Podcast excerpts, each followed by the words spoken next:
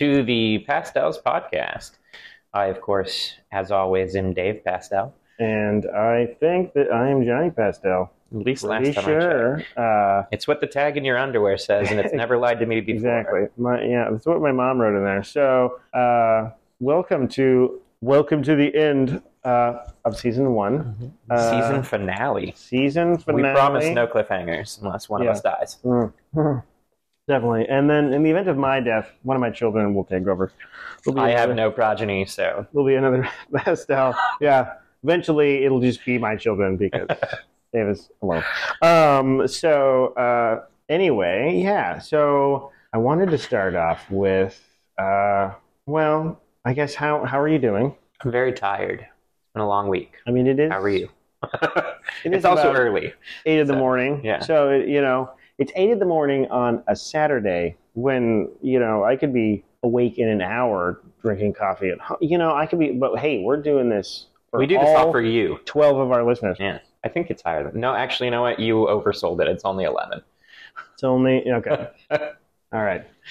Um, so, uh, anyway, okay. So, let's let's get started. Um, and I think that the development of this film... Just because we haven't mentioned it yet, and it feels out of, uh, uh, you know, out of character... We are reviewing Stand By Me. That is the oh yes the finale yes, episode. We, uh... Uh, I keep chipping away at the number, and I've gotten down to, without a doubt, this movie is definitely in my top twenty-five movies of all time. It's it's fantastic. It's yeah. It's probably. I mean, it's definitely in the top fifty. It's probably in the top twenty-five, realistically. Yes. So we're talking about yeah. Sorry, we're talking about Stand By Me. Um, obviously, an adaptation of The Body. I mean, maybe not obviously if you if you. Not the hugest Stephen King fan, I guess. Um, anyway, uh, adaptation of The Body. Um, and uh, it's about the story of four friends. Is it four? It is four. four. I'm like, I'm double. Four, four is the accurate myself. number. Four friends who go down the train tracks to see a dead body because they think that's going to be cool. Um, Would be cool. So, but, okay. But the story behind it is less cool. But um, but he, it's okay. This ties in with the development. So um, okay. So The Body was inspired by. Okay. So I'm going to talk about The Body for a second, which is the inspiration for Stand By Me. Um, the Body was uh, he. Okay. So he went to college in the late sixties, and it was like sixty-eight or sixty-nine. He was uh, hanging out with. He was hanging out with his roommate, and they were drunk, of course. And um, the roommate was telling him a story when about when he was a kid, and they wanted to go see. It was the same basic setup, except for it was a dog, which to me changes the whole vibe of it. Because they said, "Oh yeah, it's this dog, and it's all rotted and uh, got like maggots in it," and, sh and so I'm just like, I'm, and so uh, did, did something bad happen to him? It's okay. Okay. Keep going. Okay. Um, so uh, any, anyway, so it, to me that makes it totally different. Like you could kind of see, like, ooh, there's a dead body. What? There's like this weird attraction, you know, like craning your neck at the car wreck, you know. But like this, like rotted out dead dog. Like what the fuck do you want? And they said, oh, it's two miles down the railroad tracks, right? It was sixteen miles down the road. You walk sixteen miles to see a dead fucking dog, like. What is wrong with you people? Like, I mean, been, where we growed up, where, where we growed up, we growed up, where we growed up, a lot more country than where I we grew grow, up. I didn't grow up there, but I guess, yeah, you I guess that's fucking true. Uh, but man, like my parents' house, I don't have to walk sixteen miles to go see a dead dog. I walk up to the gutter out front, man. I, I know, right? You there's something like, dead in there all the time. You feel like there's a more local dead dog, probably. Um, But I don't, I don't know. I mean, so it's very, very much the same basic story, but totally different vibe because it's a dog. But anyway, when I guess Stephen King thought the same thing because he decided to make it a human. Um, it's a very strange Keanu Reeves and Crispin Glover movie from the very early nineties called River's Edge. That is also a very similar story as one of a friend group finds a dead body. But it's incredibly different because it's a female's body and he rapes it. Yeah, that's no good. That changes the story. That, that Otherwise, it's very similar. Then it doesn't have as much of that you know, good feeling that yeah. Stand By Me has, yeah. except for at the end. Um, so, uh, yeah, not not great. But, um, okay, so anyway, um, so, so that was the, the basic story. And then, but then he puts a lot of his childhood experiences uh, in, in, in the work. So the kind of like the conversations they have or like the subplot sort of stuff is, is a lot of his childhood. So, um, okay, so we start off with... Okay, it says Reynold. I don't know if I... I swear that's what it said. Maybe it's Raymond. I don't know. But I'm going to go with Reynold Gideon. We'll just call him Ray. How about that? That plays it safe. Yep. So it's Reynold. Re- Reynold Gideon and Bruce Evans. Um, they had written Starman, which was a John Carpenter film. Mm-hmm. And they were looking for different properties to adapt. Um, and they were interested in The Body, but it was... out of their price range, for sure. So they brought in a guy named Adrian Lyne, maybe Lynn, uh, L Y N E, I don't know. A British director, fresh off of Flash Dance. Oh, damn. Um, That'd be a different movie. And so, right, I mean, let's get some choreography going here. Yeah. And, you know, so, um, but what happened there was it attracted this, and this is all going to come around. And actually, as soon as I mention this name, you'll probably understand where this is going. This helped attract Norman Lear's Embassy Pictures to purchase the rights for Gideon and Evans. I'm calling him Gideon, not Reynold. Um, Reynold. Reynold. So, um, it's Reynold and Bruce. I'm like, it's, yeah. So, um, a- anyway, so, yeah, Norman Lear's Embassy Pictures buys the rights. Now, the original guy, Adrian, the British director of Flashdance, he has to drop out because of production delays on nine and a half weeks. Um, which, just these names being thrown out, just, I'm like, or not the names, but the, the movies being thrown out, I'm like, this just feels so weird, and I don't know it, it, how that like would have worked the out. The connective tissue, it just, like, does not compute. It, it does seem kind of strange. But then I think about the fact that Rob Reiner had done, he did something right before... You know, he done uh, This Is Spinal Tap, though. And yeah. Like, I guess I could see if that's the last thing he would done, be like, oh, this is Spinal Tap guy's going to... I don't know, maybe. But at least at this point in time, it feels kind of strange. Um, anyway, so uh, Adrian has to drop out because of the production delays, like I said. Um, and Norman Lear, and here we go. This is the way. It's all, it's all in who you know. It's all in who you know. Norman Lear knew Rob Reiner because he co-starred in All in the Family. Mm-hmm. Um, so does he get the directing job without that? No, he does not. So, you know, it's all in who you know. But, Rob Reiner's filmography, period. Like, because I had to go back and look at it. I'm like, what has Rob Reiner directed outside of this movie? Uh, and his filmography is fucking yeah. weird. This is Spinal Tap, uh, uh, Princess Bride, When Harry Met Sally... Uh, An American President. It's just odd. His filmography is really fucking weird. I'm not going to say he entirely peaked in the eighties, but his eighties stuff is so good. That, like, out, of that just, mo- out of the movies that I just listed, Stand By Me is by far the best one. See, The Princess Bride is pretty good, but... No, but I mean, no, Stand By Me is definitely the best, but yeah, Princess Bride is good. Uh, I really like... I, I'm a rom-com fan, so When Harry Met Sally is kind of the... the, the the top of the rom-coms, I've really. Never, like, don't get me wrong, I like the movie because I do love rom-coms, but that one's always been kind of a hard sell to me because Billy Crystal is not believable as a romantic lead. He is a goofy-looking dude. That's right. You heard it here first, Pastel's rom-com fans. That's right. Uh, see, I like Mason Billy Crystal, but this kind of... I like Billy Crystal, but he's not believable as a romantic lead. Yeah, I mean, like, you couldn't couldn't nail Meg Ryan. Is that what you're saying? Yes, that's what I'm saying. Meg Ryan fucked Dennis Quaid and Russell Crowe. She wasn't making a pit stop with Billy fucking Crystal. Maybe she hooked up with Randy Quaid. You never know, you know?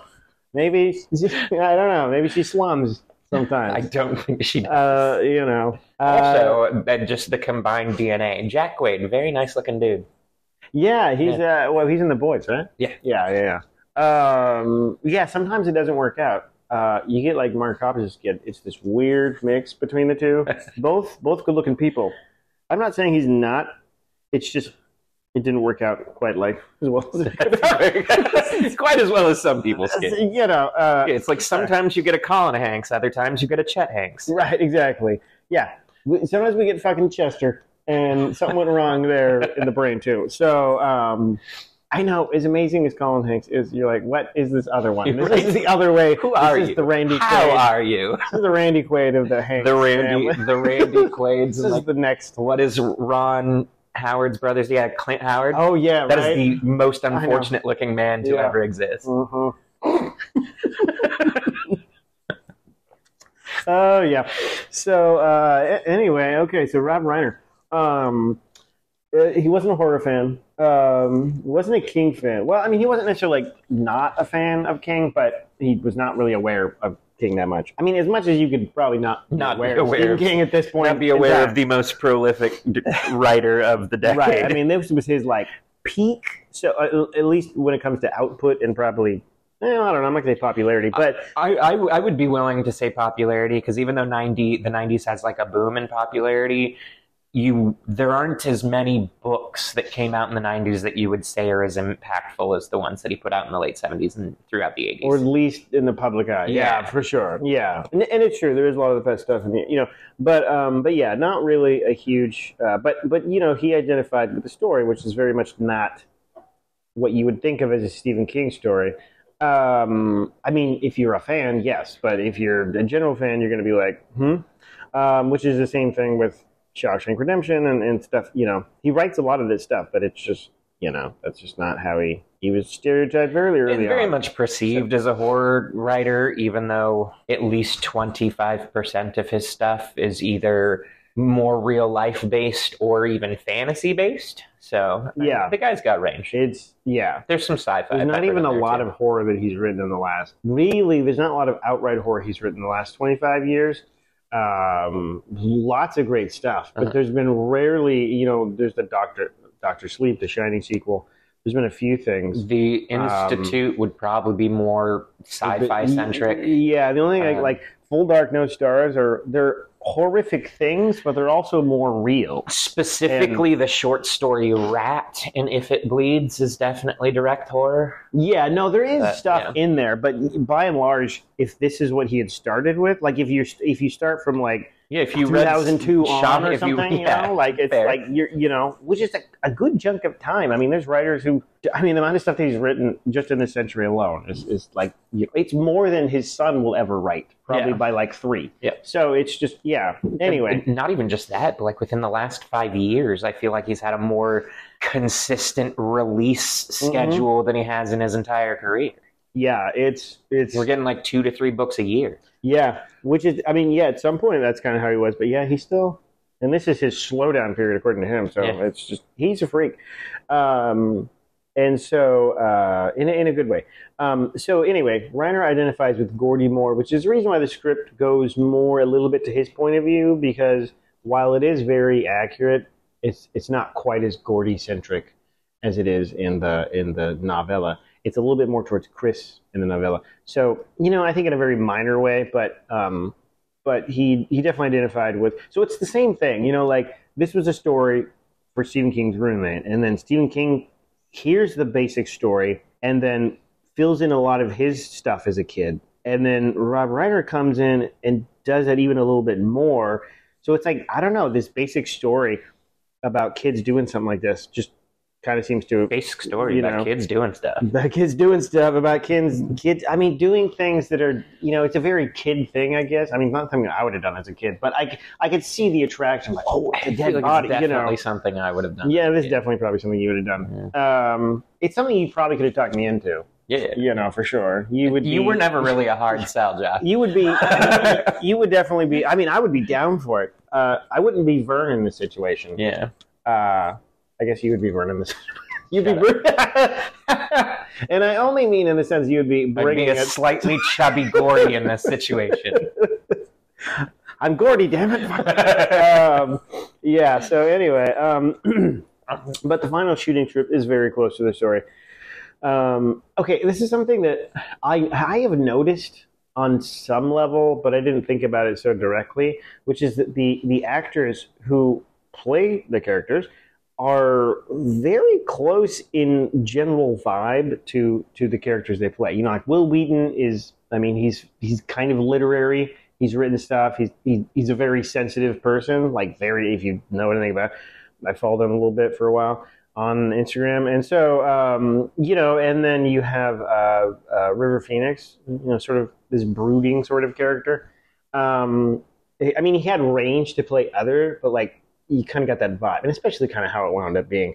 Um, we'll get there as we discuss things, know, but I feel like uh, River Phoenix's Chris shows definitely a more dynamic range of emotions, and I feel oh, like does. because of that, his emotions honestly feel a little bit more real in the movie. No, I think but, so too. But yeah. then you have a little more on the nose was just Corey Feldman. Who's yeah, very, I, I have that yeah. as a note where it's like they managed to cast the crazy person as the crazy person. Yeah, he's yeah. perfectly cast. And so, like, that was part of his idea, though, to to sell the characters even more. Because I feel like, you, so they could rely on that just because that was a part of their natural personalities, and they didn't have to, um, they didn't have to, I mean, they didn't have to push out of the range as much. I mean, River Phoenix was capable of that, but they could kind of just rely on somewhat being themselves. Um, and so, anyway, I thought that was interesting. Um, okay, excuse me. Like I said, I f- or maybe I didn't say You may this, not have, I don't know. This development is actually kind of interesting. The cocaine in the movie, the development-wise, is actually not interesting at all. Um, but this one, there's there's a few more... Well, there's at least one more quagmire um, that happens. So two days before they start shooting, Embassy Pictures, which is Norman Lear's... sells it to Coca-Cola, of all companies. Sells the... his picture company to, to Coca-Cola two days before the shooting. So Norman Lear winds... What is Coca-Cola doing buying a film? I don't even know. And But just wait who he sells it to. You. Oh, I know. You just... Did you look... Okay. No, well, I kind of knew that before. Okay. Well, it's... Anyway. Well, just wait till the listeners know. Um, so anyway, two days before the shooting, sells to Coca-Cola. Norman Lear winds up putting all the money up himself, which, again, he knows Rob Reiner, or else that definitely would not have happened. Mm-hmm. Um... And then, as Dave apparently knows as well, Embassy Pictures later sold to Dino mm-hmm. De Laurentiis. Let we even have to specify. So no, they know what Dino we're talking about. All, they know we ain't talking about the Flintstones. It now. all comes back around to Dino, um, not Flintstone. Um, shot in the summer of eighty-five for eight million dollars. Um, so about the same time as oh yeah, not only about the same time as Maximum Overdrive. It came out a couple of weeks after Maximum Overdrive, which I think is just so interesting because Stand By Me is feels very Stephen King. The, like the, part of it, like the dialogue and voiceover, it just feels so much like Stephen King if you've read it, and and it, so it feels very personal in a sense. But obviously, he had nothing to do with the adaptation. Where then you have Maximum Overdrive, which he's intimately involved in. He's preparing for months to do, and it just it it doesn't really feel like any of his work really at all. And so I think it's interesting because you have something that's completely like, you know, so it's like the author isn't even necessarily the best person sometimes to adapt their own work. I feel like, like yes, I agree, but to an extent it feels like the caricature of his erraticness at that time, because like it, around the same time he uh, is a cameo appearance in a George Romero movie. Yeah, and and the character is very character. very weird and, and very much so so in that being the persona that he's kind of playing at the time to where that's almost an autobiographical role. It feels very King. It feels very the character of how he was being, but it doesn't feel anything like his writing. I agree with that. Yeah, no, uh, for I'm sure. I'm going to get more coffee. Do you want more coffee? I'm going to be doing that. I'm not quite there yet. All right.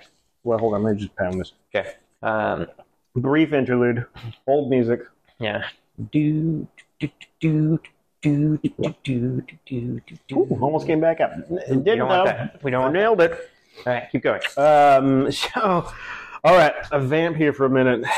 So, come here often. Um, so uh, anyway, yeah, shooting about the same time as uh, as the Maximum Overdrive. And he, I, anyway, I just think it's interesting that, you know, one feels, you know, the one that he's not involved with at all feels a lot more personal. It feels a lot more Stephen King. Um, and so, uh, and so anyway, let, okay, so Gordy, um, adult Gordy, uh, originally played by, you know, I didn't double check this, David Dukes, not, not David Duke, not David Duke, which this isn't is, that kind of show, which I was like, wait, did he do, did he do some acting? Um, no, David Dukes, who I'm pretty sure, and we didn't Google this, But pretty sure he he played a sort of not like villain in Rose Red, but he's a villain. He, he basically is the villain because it's not the photographer guy or the reporter or whatever. No, it's it the it's the um, dean of the college she works at. Yeah, yeah, yeah. So he's the dean. I'm pretty sure. So I'm pretty sure that that was the original Gordy. Um, Reiner feels like he just doesn't sound right, which he definitely would have not sounded right.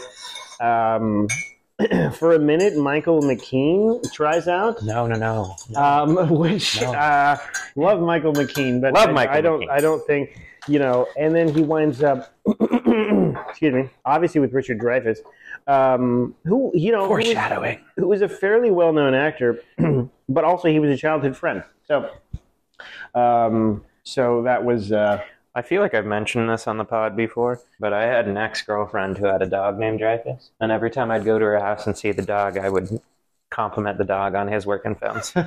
Exactly.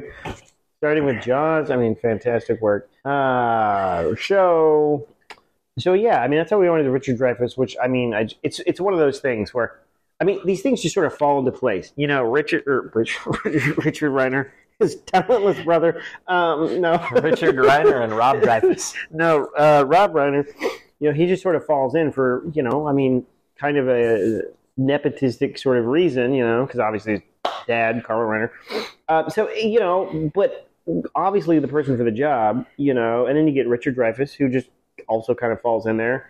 And just, it would not be as good if it wasn't Richard Dreyfuss narrating it, for one. I mean, the narration is a, is a big part of it. So anyway, that kind of falls in. Um, yeah, debuts a couple of weeks after Maximum Overdrive. Columbia Pictures Wah. and Reiner were downplaying Wah.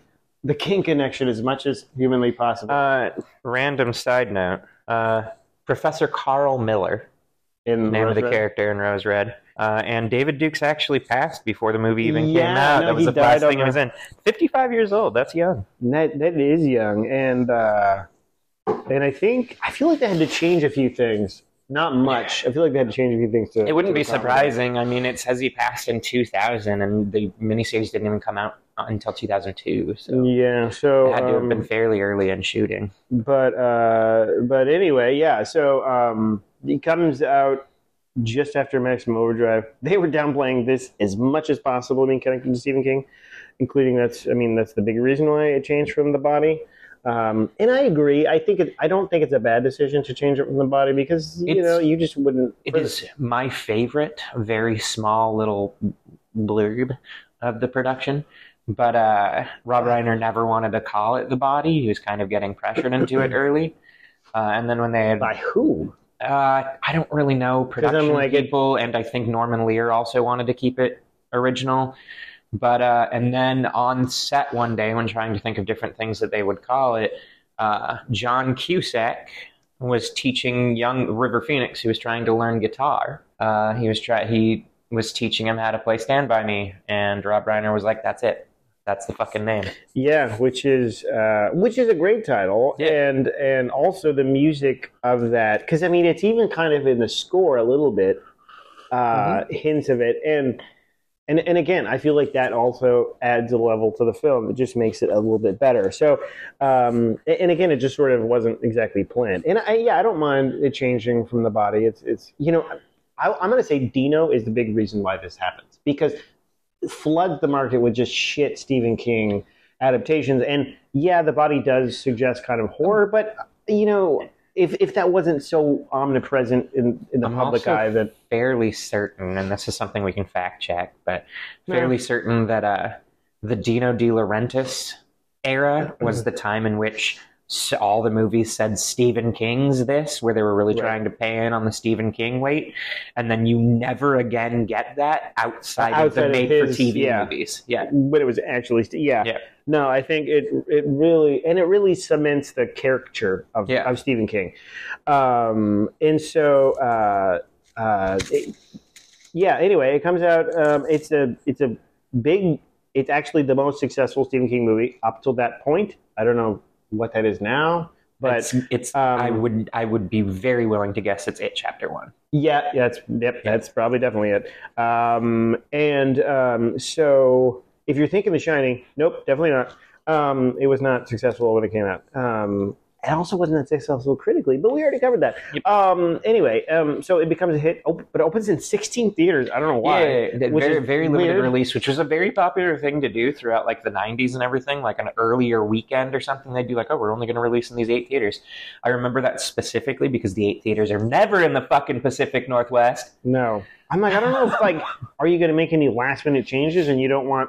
The whole well, I don't I don't know. I don't the boom difference too, because I've seen a lot of those where they open in eight and then they or sixteen and then they open in like fifty. But it went from being in sixteen theaters to then being in seven hundred and twenty-five. Yeah, the next and weekend. I feel like I feel like Kara was like that. I feel like Kara debuted in like Kansas or something. I can't remember. I, I mean, feel like it was like, a very weird. It was debut, something right? like that, and then it, yeah. But anyway, it, it but it spreads and takes over the top spot on Labor Day weekend, nineteen eighty-six, and uh, grossed more than fifty million dollars. So. Which was, yeah, by far, they said by far the most successful adaptation until then. So, um, coincidentally, Labor Day in nineteen eighty-six was a year and a half before I was born. There you go. Fun fact. Fun fact. It was about five months before I was born. Nice, so nice. There you go. Do some math. You figure out how old we are. Yeah. Um, so uh, anyway, Stephen King called it the first really completely successful adaptation of my work. And I'm going to still say...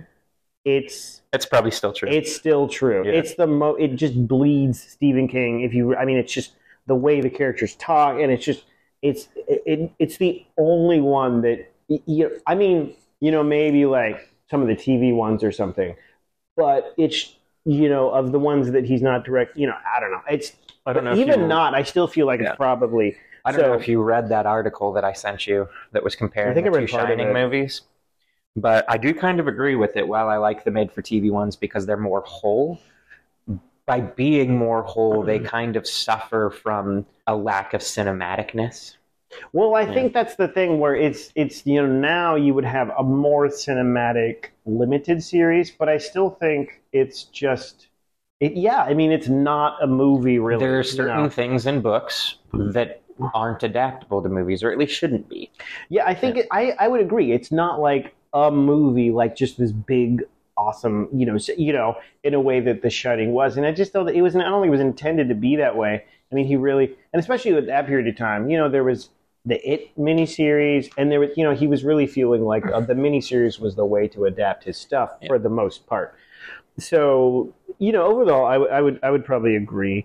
Um, So, yeah, he predicted it was going to get Best Picture, which it definitely should have.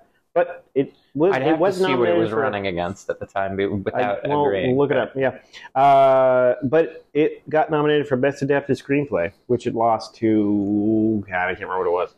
Um, something that was pretty forgettable. And I thought this was interesting. Um, he did an interview in the eighties. Um, he said, most of the friends, most of the characters... were based on were real, you know, but he did say, you know, there were some that he made up, you know, it's the whole quote about the truth inside the lie, you know, um, but he does say that all of them are dead. And this was in the eighties. So they weren't, he was like forty something, probably around the time of that interview. Um, and so it, it kind of felt eerily like, which is probably not a coincidence, I guess, you know, like uh, the, the story winds up being where at least Chris is dead by that point. Yeah. Um, and it was violent death, you know, it was a house fire and then car crashes for the rest of them. So it was, it was not like they died of cancer or something. So I don't know. It was interesting. Um, so anyway, that kind of leads us. Anything else the development wise? I think you had mentioned something, but is there anything else? No, the main, the, my main thing for the development uh, was the Stand By Me naming thing. Uh, I will have to say that I'm okay with who actually won Best Picture. Okay, what is it? Platoon. I've never seen it. It's a good movie. Never seen it. It is a well put together war movie. Have to, I'm gonna have to come back to this one.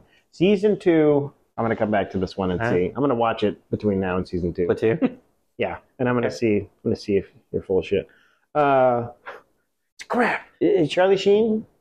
Yeah, it could be good. I don't know. Um, John Cusack, I believe, also is in Platoon. Well, okay, it's a busy segment. Definitely gonna. And I had and I have a note about John Cusack. So, um, anyway, I okay. So I think we're gonna run into this problem. Which, okay, I did worry that watching this movie that I was gonna have like three notes because I just like the movie so much. No, I love the movie so much. Yeah, it's it's and, fucking good. But I did wind up with quite a bit of notes, but it is mostly like, wow, isn't this great? Um, so I don't know how interesting that's going to be, but it, it is what it is. It's just a fantastic movie, and it starts off with the music. You know, he's it's like the the not exactly a helicopter shot from the top, and he's in his Cheap, whatever it is, you know, and you just hear the music start to come, you know, like the score with the hints of Stand By Me. And then he says, and then I was twelve going on thirteen the first time I saw a dead human being. And just the way he delivers the line, you're just like, yes, here we go. My favorite part about the score, uh, it's very well put together. I don't mean to make a joke out of everything, but when it's there, it has to be done. The score was done by a man named Jack Nietzsche. Oh, yeah, I did see that. Yeah. Not to be confused with the more prolific is he, Nietzsche. Is he sort of uh, you know, a downbeat kind of character? A little bit. Um, so, yeah, I mean, just that the way he delivers that first line is just like, oh, fuck, yeah. It was just, it, it's so good, and the score comes in, and it's just, the whole thing is just said, you know? And, and it also, you can feel the, I mean, if you've seen the movie, you know it's going to end on a kind of a sad note, but it, you could just, it kind of feels sort of tragic already. And, you know, so I, I don't know. I mean, that was just like watching this movie compared to watching the rest of the movies. It's just it's not like, oh, it's a little bit better. It's just like it's worlds such, better. It's world like, better. And it's such a like whiplash after yeah, all the bullshit that we yeah, just watched. Yeah. Season know? one has been a ride, but at least we're ending in the right spot. It's just it's yeah. So it's almost like. It's almost out of place in this season, but I think ending it's the right way to go. Oh, yeah. But it's also almost out of the season because it's just it's not even remotely in the same league as everything else. So, it you know, it. But, yeah, it starts off. Oh, and I, I want to say, okay, and I'll leave. Let me speak for a minute here. But it was it was said that was a long, you know, he talks about it being in nineteen fifty-nine. Yeah, a life, a, a long time ago in terms if, of years. Yeah, I wrote that down too because that's such a good line. I, I was like, oh, it's such a good line. And I was mm-hmm. thinking about this the other day. I was thinking about how it's, I don't remember what it was. It's been ten years since almost something. My kids are getting older and and I was like, you oh. Have a, you, you have a teenager. I have a teenager, yeah, which is kind of crazy. And um, and so, um, it, which is weird because people my age are just having kids like now. So it's just, it feels, you kind of feel ancient. But it doesn't feel like it was that long ago that we were teenagers. No, exactly. Only if you measure it. No, but I was thinking Only about, if you measure in years. Then it's been a you know, fucking long time. But because, but I was thinking about that. I was thinking about ten years. Oh, no, I was thinking about, it's been half a decade since, oh, I think it was since I started grad school. That's what it was. And it doesn't seem like that long ago. But I was thinking a decade is like, you know, thirty-six hundred days or something like that, you know. And I was thinking when you That's start right. thinking about it in days, I just think about going to sleep and waking up thirty-six hundred times. That sounds like a lot, but it also doesn't. That's a decade. Yeah. And I'm thinking just half of that, eighteen hundred-ish. I'm not good at math. Um, it, it's just all of a sudden that does not feel like a very long time. And so that line just really hit with me. Um About and probably being about the same age, roughly, of, of he's supposed to be, maybe, maybe a little bit younger. Um, but anyway, yeah. So I just that that one really really hit. Oh, and then okay, so we kind of get started probably with the French jokes, which I feel like those for some reason age a little better than than the. How do you know a Frenchman's been in your backyard? Uh, your garbage cans are empty and your dog is pregnant. That's right. Yeah, exactly. It's Stanley. It's such a good Stanley. line. I'm sorry, French people. I don't think we have any French listeners. I, I like mean, we don't have any listeners from France, but we do have a Canadian, and they could be French Canadian. Ah, that's true. Yeah, yeah. Um, so it's it, that kind of feels more tolerable, even though it probably shouldn't be. No, probably not. But um, yeah. Anyway. Yeah. Uh, Yeah, okay. So especially growing like feeling like you grew up in a small town that's not actually a small town. Like Longview's a small town, but it's not that. Yeah, small I grew up in a small town. You did and, not. And yeah, connection. But like when he says it's twelve, a city, Castle Rock, Oregon doesn't exist, by the way. A city of one thousand two hundred and eighty-one people. Yeah, and that's you're like so that's few like people. A fortieth of. Longview. That's so, yeah, yeah. Longview, that's Kelso, that's anyway. only th- dude. That's only like three times larger than my graduating class. Yeah. So, um, but then my my first one, just, I wrote it down mostly because it's ridiculous. I have the same problem. Everything is just about this movie is great, so it was really hard to find anything to even nitpick. But this is so boss. Does he say that? Oh yeah. I guess they I say that things are boss. throughout the whole entire movie. Apparently in the fifties, boss funny, was a way to say cool. Which, I don't know, because, like, maybe. Uh, Rob Cormier, the radio guy. Yeah, yeah, yeah. The Stacks on Wax. Cormier, yeah, I know. The I, Stacks I, on Wax. Uh, he says it's so boss all the time as the, well. So, it, like, it literally says it throughout. Like, Vern says it. Bob Cormier says it. Uh, they say it, like, three times during the lard-ass story. Apparently, boss was a, was the way to stay yeah, cool I guess. in the fifties, I, did, I, I guess. guess I didn't know, which maybe, that I don't is know. so boss. The alliterativeness, which he do, yeah, the... The wax on, you know, whatever it is. Yeah. I mean, like, it's the racks on stacks on wax. It's just, yeah, it's just enjoyable. Um, and then just like the playing of Vern's character, which is fun. Jerry O'Connell, shout out. Um, but uh, the like, that's not the secret knock. I forgot the secret knock. It, I know the way. Yeah, I, I, I love, I love Vern too. You yes, know, in a yes. totally different way. Yeah. You know, uh, and then also like, uh, if anybody knows, if you know, tell me. If anybody out there knows, tell me. What fucking game are they playing? Oh yeah, I was thinking about that. What I, card game is? I this? don't know. I also don't know how to play most card games, so I don't know. But um, it's not the nineteen fifties, and we grew up with video game consoles. Why the fuck would we know how to right, play cards? I'm like, I don't play Texas Hold'em. I don't. I, I don't do this stuff. I, I don't know. Um, I, I was yeah, I was thinking about that too. Also, like, I want that treehouse. I mean, it's just. You know, I never had a tree house. I know. Make me well, think of that. There's a perfect, I did. But... There was a perfect tree in, like, right out the back door that to build one, was... and we never did. Like, I think we thought about it, and, like, the farthest we got was, like, screwing a two by four to one side of it so you could climb up into the center easier. See, That's it. That's I, as far I, as we got. Mine was slightly better where it was uh, a plywood, a piece of plywood stuck between two trees. It was still nice. I remember going up there, you know, reading stuff, but... Definitely not like an actual like fucking house yeah, or tree, yeah. you know. And, and you come up through the middle. They also do that in A Pup Named Scooby-Doo. Fucking great. They do that in a lot of different. Things. Yeah, it's kind of it's the like same even sort Ernest of Scared Stupid. The entrance is like it's. I, I think uh-huh. it's like always through the center. It's always because, through the center, yeah. Because that you got to climb up the tree to get in. I mean, it makes yeah. sense. Um, so you know, I, I maybe I'll. I'm gonna get. I'm gonna get some property somewhere cheap, and I'm just gonna build my kids one. And by build, I mean I'm gonna like have somebody else do it. Yeah, yeah. Because yeah. I don't know how to. Work with. I don't know how to work with wood. There you go.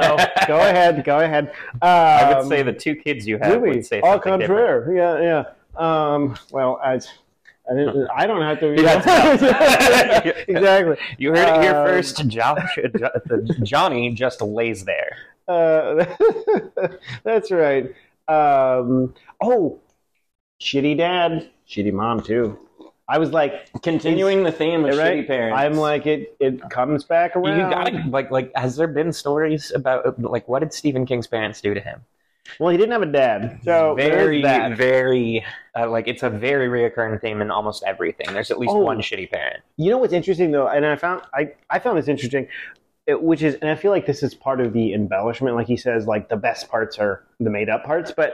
um But his the interactions with his brother, John Cusack, John Cusack. Uh, are more, feel more like wish fulfillment sort of thing. Because his interactions with his actual brother, who was adopted, um, they, you know, what they weren't necessarily bad, but just, you know, from what he describes in On Writing and stuff like that, absolutely nothing like that. And, Jesus. Fuck you, motorcycle guy. Uh, you know, so, um, and also his mom, like he, his mom was like, you know, a single mom, like doing the best she could. So really nothing like the shitty parents we've had so far. I mean, absentee parent. Um, but, but that, but anyway, the stuff with his brother feels a lot more, uh, if there's anything I could criticize, I feel like that kind of feels like that would be swell, but that's Again, maybe not if how. If there's anything I could criticize, you know, having a sibling, at least one that, that I like know. Wonderfully supportive. Um, like I, I, just, I don't think know. that's a thing. I, Definitely I, not a thing I, for you. No, no, no. Uh, I, but I don't think like like even with your sisters, I don't think like like no. I, I yeah, I, I just don't think that that's even even maybe in like like you could see like maybe he's doing it because he recognizes that the dad is a shithead. Yeah, I mean he's stepping and, up but, a little but, bit. But still, just like so much of it is very weird. Like especially, I, I was noticing it last night when he gives his hat to Gordy. It's like right. th th that scene In any other movie, I'd assume that that character was going to kill themselves. Yeah, the way that that scene that. is play, played out with him giving. And the I'm hat. like, is he old enough to yeah. be passing it on? I, yeah. I guess maybe, but yeah. Uh, but don't get me wrong, fantastic scene, fantastic character. But yeah, it's a little exaggerated. It's not as real as you would want it to be. He's just circling that. I don't like, is he just circling, circling the Felix? Uh, What the fuck? You know, so, um, yeah, that's... But the thing is, I feel like it, it doesn't feel so out of place that it's distracting. It's, it's it doesn't feel it, out of place. It just feels just unrealistic. It, it, it, it does. Um, it, but, uh, but, yeah, I guess it, that would be my, my thing. Also, I feel like there's no way that it was a Yankees hat in the, in the story. Like, there's just, yeah, the there's no, no way. way. It had to be no way. It's a Red Sox hat. hat. That, that's got to be a yeah. Reiner thing. Yeah. Um, fuck you. Uh, a... Shout out to a character, an actor who would exist later in a Stephen King piece, but uh, one of the characters, I believe the character's name is Billy, but it's one of the ones that's talking about, you know, finding the Ray Brower body when uh, Vern is trying to find his pennies underneath the porch, if you know, you know. Um, Casey Zizmako, who played Hatch in Storm of the Century. There you go. Yeah, I always forget that he's in this. He's very young in this, but definitely looks exactly the same, outside of being a little bit chubbier in, in Storm of the Century. Uh, yeah, in nine months, man, you didn't know whether to laugh or cry. I'm like, that's yep. just, it's like, nine it months, doesn't, you didn't know whether to really, laugh or cry. I mean, I guess it explains why he's under there, but it's just, it's a, it's, it's an amusing little line that doesn't necessarily need to be there, but it's, yeah. it's, it's funny. Um, when he goes yeah. into Denny's room, you know, and you have that first little flashback and everything. He's trying to talk to his mom, and she won't respond to him. His mom, like, played literally, by the, yeah, at all. His mom played by the actress who played the mom in Gremlins as well. Um, mm. But when he goes into his room, there's a couple of different things, like the Michigan State pennant. I will have to look it up, and I'll report back. Yeah, but was, was Michigan wondering... State good in the fifties? I don't know, but I'm also like, if it was in Oregon, I'm just like... Yeah, yeah, it's State in Oregon. I mean, it doesn't matter. You go to college where yeah, you're going to go to college, yeah, but, but... but the Michigan State I purely guess. doesn't make sense for either place, unless it was a really no, good team, really. which I haven't looked up.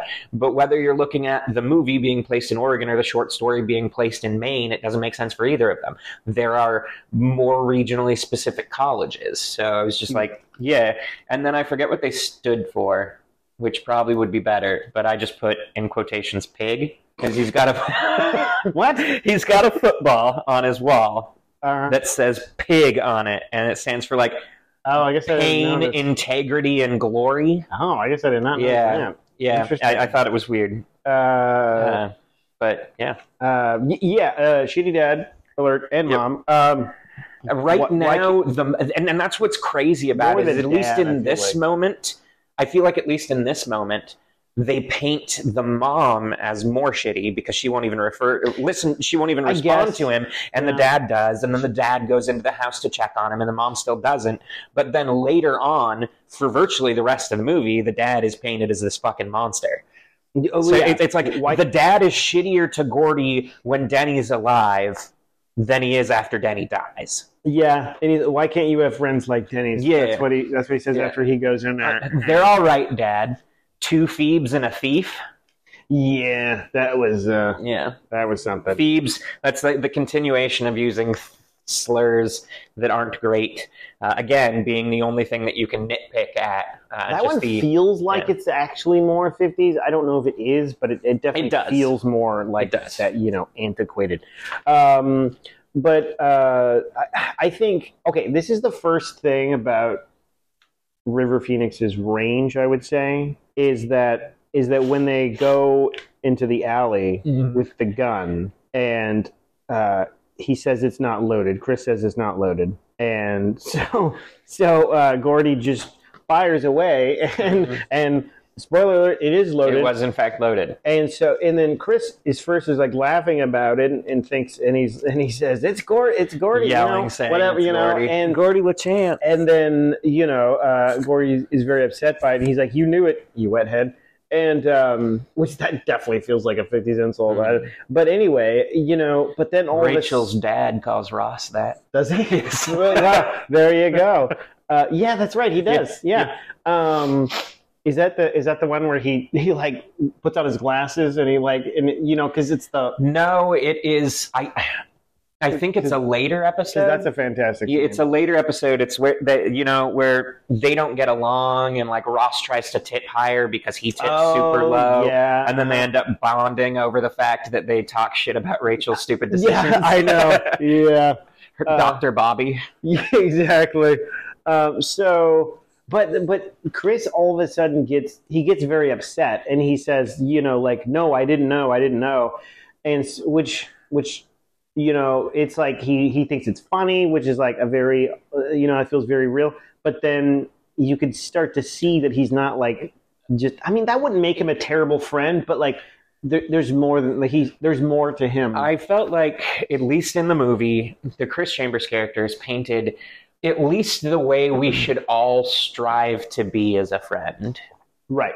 Fun until it shouldn't be, and like he's very caring and very protective of all of his friends. Yeah. Uh, later on, you know, after he pulls uh, Teddy off the train tracks, like not letting Teddy walk away until he skins it, so you know, to prove right. that they're cool. Yeah. Uh, just that, like, very caring, very mature, and especially at that young of an age, River Phoenix fucking nails it. Yeah, uh, in all of the scenes when he does things like that. Yeah, it's yeah, so good. Um, and uh, right after that, Ace shows up, tackles him to the ground. Well, he doesn't really tackle him, but he uh, he talks shit about yeah. First, Ace. Her, uh, uh, the first thing I have to say right before this yeah. is something I noted throughout the whole entire movie. That's just a little weird. Again, just trying to find something nitpicky. Will Wheaton is wearing a tremendous amount of eyeliner in this movie. Yeah, I guess I could see. Yeah, which is I don't know. No one else is. Sell his uh, sensitiveness. I don't, I don't know. I don't know. That is kind um, of odd. But yeah, then. Uh, The very next scene after that, they're literally circling this diner because the sign pops up like thirty times. They're behind it when they shoot the gun. They're in front of it later, and then they're in front of it again. Uh, but uh, Ace steals the New York Yankees hat from... Uh, he never gets it back. Yeah. He never gets it no, back. Yeah. Uh, okay. Yeah. Uh, but the hat that he got from his dead brother, Ace steals, and then Eyeball, which is Chris's brother, then has it. But uh, Chris calls Ace a real asshole. Right, right. So right in broad daylight in the middle of the day, Ace tackles him to the ground and then holds a cigarette to his eye. And I'm just sitting here thinking, where the fuck are any adults? That's exactly where is any adult when Ace had yeah. I'm like, yeah. There's like a teenager there's a there's a teenager or young adult pinning a twelve-year-old to the ground and threatening to put his eye out with a cigarette. Where's also, the fucking adult? This is a town of like a thousand people. Yes. But so there's not a lot of them, but there, there's going to be more of them downtown. There's one fucking yeah, diner it's not, around. It's not fucking Children of the Corn. They know, didn't get rid of all the parents. Exactly. So, yeah, that was the same exact note that I had. Uh, uh, the next note I have is is when they start walking on the tracks. So I don't know if you have any before that. No, my next note has to do with when they start walking on the tracks, and mine specifically is the Paladin theme song. I've never oh, seen that show, but yeah. the theme song is pretty good. Yeah, no, I know. Um, uh, my my note was that the the the cinematography, cinema fucking whatever I just said, cinematography, you said cinematography it right. is it feels you know, and, and this is maybe where it feels more embellished in a way of like it it feels more like the way they shoot it is like almost nostalgic. It's very like. It's a sunny day. It's like the sunniest day. Like the way that, you know, it's like the bluest sky, you know, and, and it feels like that, that's almost the like way a that sort the, of... Well, to be honest, the way that the movie kind of goes is as the story gets on, it starts to get darker and darker. Right, like, yeah. Like, not even just the nighttime scene. Even the nighttime scene is shot brighter yeah, than is. the color yeah. scheme when they actually get to the body. Yeah. So it's very it, cool... Uh, storytelling through graphic. Yeah, for yeah. sure. Because I feel like that's, you know, like the way that he's remembering it, it it's probably somewhat accurate, but, you know, he's probably being nostalgic just like a lot of us when we look back on our childhood. And, and I feel like, I don't know if that's on purpose, but the cinematography of it really sells like this is like, right, this is this is the, the bluest day. This is the most fiftieth when you're a kid day, you know. So I thought that was probably not an accident. And uh, uh, also... I brought the comb. What am I supposed to think of everything? Yeah, yeah. I'm like, this is such a fantastic bird line. Brought a comb. What do you bring a comb for? You don't have any hair. I brought it for you brought guys. It for you guys, yeah. Vern's very thoughtful. Vern is very well. Yeah. Except for when it comes to remembering yeah. anything. Yeah, well, but well, that whole the... scene when they're with the I brought the comb, am I supposed to think of everything? Where, like, Gordy even thought to bring a canteen of water, but literally nobody th- thought to bring uh, food. Yeah. And I'm skipping ahead a little bit, but but speaking on the food, it is a purely nineteen fifties phenomenon to believe that a child thinking about cooking something over a fire would buy hamburger. I was thinking about that. That yeah. is such a You're dangerous like, meat to try to cook over a fire yeah. on a stick. And also, I feel like it's it's more practical than I, than I would be thinking. You know, like fucking Doritos or something. You well, know, I'd... even even in that setting, there was an obvious answer: hot dogs. Right. Yeah. Why is he buying right. raw hamburger? Yeah, true. But I mean, I guess it's. I mean, it's sort of, I mean, I guess you could always kind of like, it's a kid, what is he doing? I would not be buying hamburger, but yeah. I guess it's kind of impractical, but it, yeah, it is kind of strange. Um, so, yeah, the, anyway, the, okay, which I think that's about the next scene I have is the, the chopper, sick balls. Uh, I've got a couple little okay. things before that. Um, I already talked about this one, but the Skinnet. Oh, uh, yeah, the, the, the train dodge. Yeah, or, yeah the first yeah. train dodge. Um, the note that I did put in here, which I already said, is they somehow cast the crazy one as the crazy one. Yeah. Uh, but, uh, well, you know, he wants well, to dodge yeah. the train. Chris doesn't let him. He pulls him off. He's like, you're trying to kill yourself. But then, yeah, like I said, the friend we should try, the friend we should tr- all try to strive to be. And it's like, don't leave angry, you know? Like, like. It happened. You can dodge the next one. We aren't leaving this spot until we, we you know, until we're cool. Um, very uh, the ne- one of the next scenes they're playing uh, Ace and the Cobras are playing mailbox uh, baseball, mailbox baseball. Yeah, yeah. And casual use of uh, L G B T Q slurs um, when uh, because uh, Billy and the other one keep trying to you know well not Billy Billy doesn't want to talk about it but the other guy keeps trying to tell everyone right. about the body yeah um, and Ace calls them homos.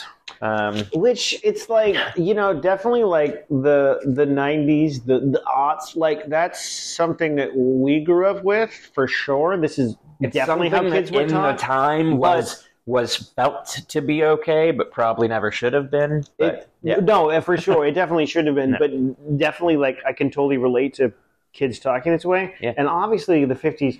You know, I mean, it, you know, like it's labeled as a mental disorder. It's a, you know, obviously it's not a friendly period of time, but is it so outright? I don't know. It's the way me, they talk the, about like, it, I, I don't know. I think I said this when we were talking before, but to me, like the casual use of those slurs definitely feels more a product of a movie being made in the eighties, not a movie being made about the fifties. Yeah, and it's yeah. like, you know, you've got an a, a eighties adult looking back on the fifties, and I, I don't know. I mean, maybe he's more reflecting the... the time, you know, because the L G B T uh, discrimination thing comes up in It, which is around the same time. Uh-huh. So it's like he is sort of reflecting a little bit of the time period that, that he's living in as an adult. So I don't know. The, um, that is, yeah, that is something there. The one thing, you know, is the, uh, uh, yeah, I guess it's the, oh no, it's um, the thing comes up with, uh, with Corey Feldman's character. I can't, uh, Teddy, Teddy Duchan. Yeah, it, it, it comes up there, which is the, uh, he defends his dad for the first time. Uh-huh. I think that's the first, you know, he's like, he stormed the beach in Normandy and the, the, cause the, the junkyard guy that's, is, yeah, that's after the chopper sick is, balls. Right, right. Yeah, yeah. But I feel like chopper sick balls is pretty much all I have for that one. Yeah. Um, I just have two things before that. No, well, actually, I guess technically three, but, uh, Will Wheaton runs really weird. I haven't yeah. seen him run since he was a child in the movie, so that could he could run better now. Right. If anybody but, knows, let us yeah, know. Yes, if, his if you've seen Will Wheaton run recently, please let us know. But when him and Chris are racing, it's like, man, why are you running like that? Um, Even gets a head start, and I feel like yeah, he still loses, right? Yeah, no. Yeah, yeah. Uh, and then, uh, so they're trying to figure out who's going to go get the groceries, uh, the food, if you will, the, the hamburger, uh Uh, they flip coins, you know, and like they get a the odd one goes, and they get a Gucci. What the fuck is a Gucci? Like, you all wind up with the same side of the coin, I guess? Well, no, you know, it's supposed to be like, a, it, it doesn't even necessarily have anything to do with just the coin. It's supposed to be like a term for a bad omen, but fucking why? I mean, is it, yeah, I guess it's, I don't, yeah, because they flipped a Gucci right a before Gucci. They... Yeah, and like, I, I don't... Okay, so wait, the and one... they all got wrecked. Yeah. One thing I want to mention is uh, and, and this is something that we're going to try to do with a few, um, a, a few of the episodes maybe, or like looking back on a few of the episodes, but starting with Stand By Me is kind of have a conversation more about the themes uh, of it, more like a book club sort of thing. Um, you know, and so we'll kind of get more into that. Keep but an I, eye out for additional content. But exactly. But I feel like right now, there the identity is a big part of, you know, uh, because, you know, you've got, um, you, you know, you've got Chris, who's like trying to escape his, his family's name. He's got kind of a reputation, but he's also a lot more than that. Like we talked about that. Obviously with Gordy, this is like the, you know, this is the most outright theme, which is like his brother. His brother played football. Mm. He's not, you know, he's a writer. His dad doesn't think writing is cool. And more so his character's trying to reconcile what he wants to do within his life now that he doesn't have like that support. supportive yeah. character, which was his dad, which was his brother. Right, because he starts to reflect what his dad says mm-hmm. later of like, it's stupid, writing's stupid, whatever. And he's like, no, that's what your dad. But like he, you know, the store clerk asks him like, you know, oh, can Did you play football? How, right, exactly. Yeah. No, and he's like, well, what, what, do, you what do? do you do? And uh, I don't know. I don't know. And and I feel like that. The way they deliver it really kind of hits, too. Like, it, it feels relatable. Like, I, it, I have it no starts, idea. It starts a whole thing that you watch through the movie of Gordy literally doubting everything about himself. Yeah, for sure. And, you know, and I guess I didn't think about this at the time, but even with Teddy, it's like there's his dad, and, like, he reveres his dad, which is definitely something you'll see with traumatized people that were raised by awful human beings. You know, they'll, we'll still kind of revere them in a way. And so it's it's kind of the identity that like he he's taking on like he's glorifying, you know, like the aspects of his dad you could glorify, I guess, which is being like a war hero, um, and and so there's just like a lot of uh, a lot of a lot of identity stuff going on, which I feel like is very relatable. Um, it's very relatable as a as a kid, um, you know. Even at the age of, you know, I met you when I was like sixteen. And e- and even then, identity was like, you know, just had no idea, you know, what I really wanted to be. Or, you know, some kids at that age are like, I'm going to be a doctor. And they've been, you know, you know, trying to get into the college they wanted since they were like in sixth grade or whatever. And, you know, I remember being that age and, and not knowing at all, you know, what I wanted to do. I'm going to be in a band or I'm going to, you know, it, whatever, you know, so it, it feels very, it feels very uh, relatable. Yeah. Uh, but next, of course, leaves us to the, uh, you know, amazing line, Chopper, sick Chopper, balls. Sick balls. And then... Of course, what he said was Chopper, sick him. But what I heard was Chopper, sick balls. Right. Um. So, yeah, so uh, a, a great scene. It's humorous, but, it, you know, it also drives home the, you know, identity piece that that they struggle with. Yes. Um, um, and I'm sure we'll bring up the, uh, uh, in fact, I know we will, we'll bring up the other uh, pretty fantastic lines that are in this, uh, that are in this movie. Uh, and there's one in particular that we'll talk about closer to the end, but I do have to also bring up, because this one does not get enough love, but uh, when uh, Teddy's yelling about the, uh, he stormed the beach at Nor- Normandy, and uh, they're yelling at the uh, junkyard owner. The junkyard owner calls Teddy a foul-mouthed whoremaster. Oh, uh, yeah. Yeah. The fuck does that mean? I don't. I guess I didn't notice what exactly yeah. he calls him. I think I probably would have missed it if I didn't have subtitles on when I was watching it. Uh, foul-mouthed whoremaster. And also the amusing thing is, I'm going to rip off your head and shit down your neck. Mm-hmm. I think that's yep. what, you know, yep. whatever. Yeah. I think that's, uh, yeah. It's so, yeah, it's all the scene. There's humor, and there's also, you know, driving home the sort of um, uncertain identity. And then this is the first, the first real, like, you, you have to go through it with a fine-tooth comb to find something that's bad, quote, fingers. Just like Vern. The yes, comb that Vern the brings. comb that Vern brings. You need yes, a comb I, like that. I brought the comb, okay? yeah, um, and because you're and, Vern. Yeah, fuck you. Go ahead, Vern. Vern, that means I grew up to marry Rebecca Romijn, so fuck you. Sounds like well, I win. I, sure, I there you go. Now, you blossomed as an adult, sure. Uh, exactly.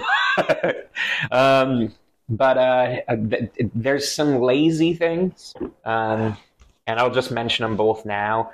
But uh, the uh, junkyard guy is screaming at him that his dad's up in Togus. Um, like a, and Togus is specifically a V A hospital in Chelsea, Maine. Right. So, like, they changed the setting of the movie to Oregon and then didn't bother to change other little pieces that are very much Maine, being Togus, and then also that they are going to the Royal River, which is only in the United States in Maine. And they're very easily in Oregon. You could have changed three letters and changed it to the Rogue River, which is actually in Oregon. So, again, it's super fucking nitpicky, but that's the whole point of reviewing a movie. So had, to, is, pull, had it, to pull out Vern's comb. I mean, but it it could it could be Maine. I mean, people don't know exactly. Yeah, it, it looks they like, didn't it have to change like it. Maine. To, they didn't have to change it to Weird. Oregon. It's very did, but they did, and and because of that, they should have bothered to change these fine little details that relate it, back to it's, Maine. It's weird because, like, the Dead Zone, it shoots right above New England in Canada, but it's not like, a, oh, we need to change it to Canada now. Yeah. Like, it looks like New England. Yeah. So uh, they shot in California, huh? Right. Um, oh. Okay. Um, so yeah, yeah. I mean, where you shoot it, you don't have to change. Yeah. To it to there. Cujo is shot in Southern California, and it's still Maine.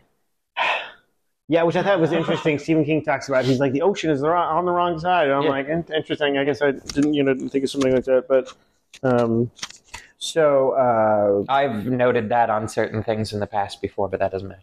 Not in this. Other episodes of, uh, namely, like the first episode of uh, The X-Files, mm-hmm. before they settled and started shooting in Vancouver, they were kind of shooting all over the place. Right. Um, and the episode's supposed to be on the Oregon coast, but the uh, the ocean's on the wrong side. Yeah, yeah, so it's kind of like, speak the fine-tooth comb.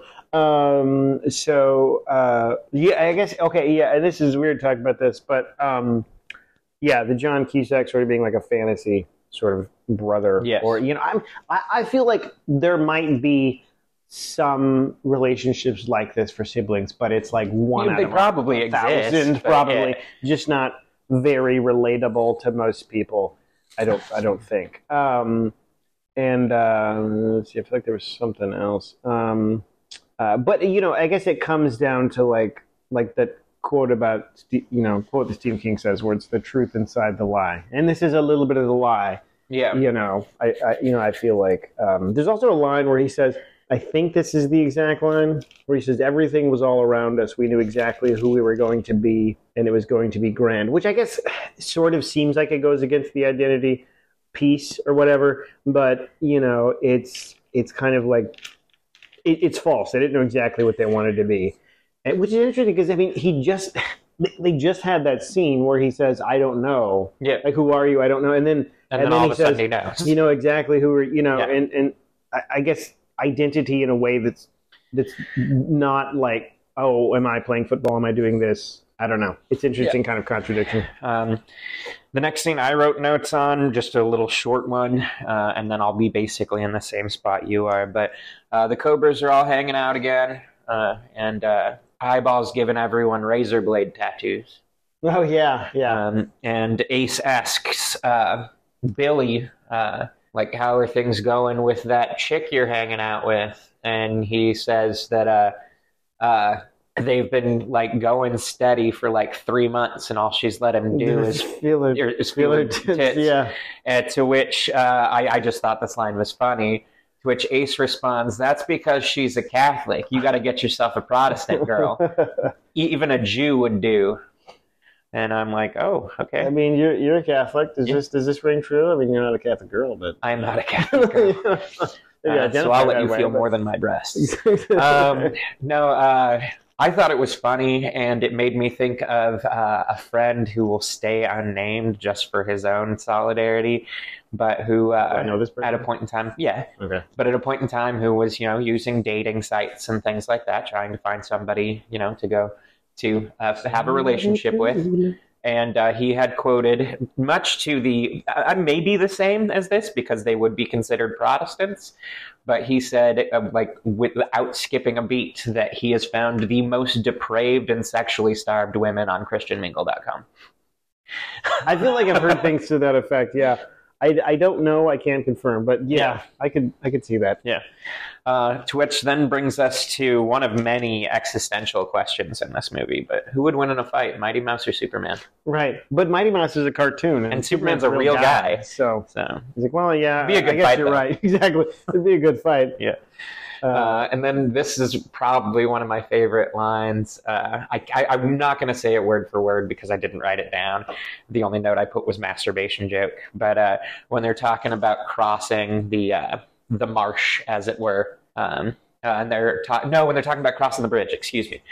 Uh, they're talking about crossing the bridge, and uh, uh, Gordy and Chris posit that they could walk up to the interstate bridge instead of taking the train oh, bridge. Yeah, it's five miles and, down. Yeah, yeah, five miles down, five miles. If you walk five miles down, you got to walk five miles back. That's you guys can go ahead and do that, but I'm just going to cross here.